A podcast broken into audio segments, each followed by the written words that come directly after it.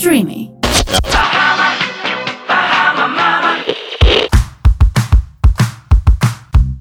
Μάμα στην Μπαχάμας με τη Βικτόρια Θανασίου και την Ελένη Ντόκου. Γεια σας, γεια σας. Καλώς ήρθατε σε ένα ακόμη επεισόδιο Μάμας in Bahamas.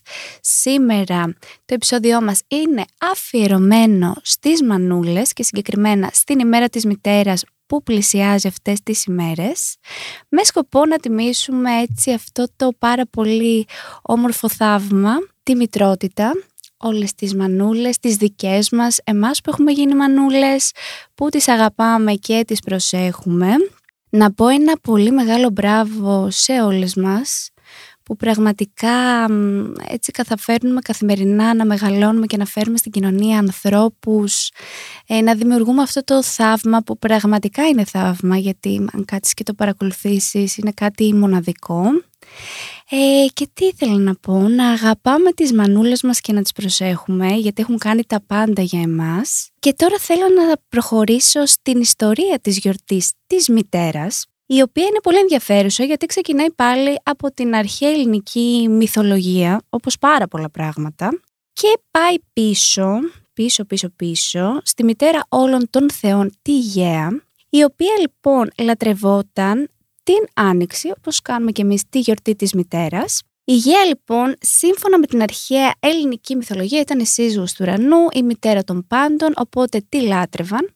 Μετά η γιορτή πέρασε στην κόρη της τη Ρέα, που ήταν η θεά της γονιμότητας και έτσι σιγά σιγά αυτό όλο πέρασε σε εμάς, όπου οι Αμερικάνοι, οι ΙΠΑ, καθιέρωσαν λοιπόν τον 20ο αιώνα τη γιορτή της μητέρας και επίσημα, Συγκεκριμένα, μία γυναίκα, όπως πάντα, η Άννα Μαρία Ρίβς Τζάρβις, ξεκίνησε λοιπόν τη γιορτή της μητέρας για να τιμήσει τη δική της μητέρα το 1907, με ένα στόχο λοιπόν να καθιερώσει αυτή την ημέρα ως την εορτή της ημέρας της μητέρας, που για την Αμερική είναι και εθνική εορτή. Για μας δεν είναι εθνική εορτή, αλλά τη γιορτάζουμε κι εμείς από το 1929 που τη γιορτάζαμε τότε μαζί με τη γιορτή της Παπαντής της 2 Φεβρουαρίου.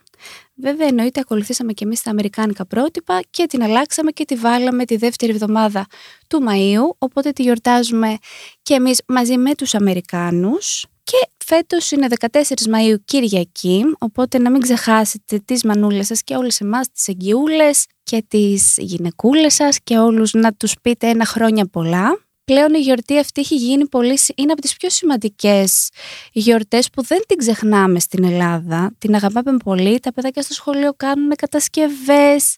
Ε, δεν ξέρω, εγώ πάντα παίρνω τη μαμά μου να της πω χρόνια πολλά. Και εκείνη είναι και μία μέρα να κάτσεις να σκεφτείς τι σου έχει προσφέρει η μαμά σου, τι σου έχει δώσει. Δηλαδή είναι μία ημέρα γιατί η καθημερινότητα που μας τρώει και είναι πολύ γρήγορη. Έτσι καμιά φορά δεν στεκόμαστε να δούμε τι μας έχουν δώσει οι άνθρωποι μας. Οπότε είναι μια καλή ημέρα, όχι να είναι μόνο μια ημέρα, αλλά είναι μια καλή στιγμή έτσι να πάρουμε τη μαμά μας, να της πούμε ένα πολύ μεγάλο ευχαριστώ, να δούμε, είμαστε πλέον και εμείς μανούλες ή θέλουμε να γίνουμε ή είμαστε εγγυούλες, να δούμε έτσι αυτό το θαύμα και να δούμε πώς μπορούμε να μεγαλώσουμε και εμείς τα παιδιά μας, τι έχουμε λάβει. Έτσι είναι μια ημέρα για να σκεφτούμε και πραγματικά αφού είπα την ιστορία που όπως είπαμε είναι από την αρχαία ελληνική μυθολογία που ήξεραν πώς να τη γιορτάζουν γιόρταζαν τη γιορτή της γονιμότητας.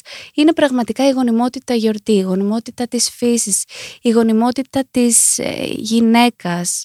Όλη, όλη, όλη αυτή η δημιουργία είναι φόβερη και είμαστε πολύ δυνατά πλάσματα. Οι γυναίκες γενικότερα, αλλά οι μανούλες λίγο παραπάνω γιατί πραγματικά είναι πολύ σπουδαίο να φέρνεις ανθρώπους στον κόσμο και ειδικά σωστούς ανθρώπους που θα προσφέρουν στην κοινωνία. Αυτά ήθελα να πω.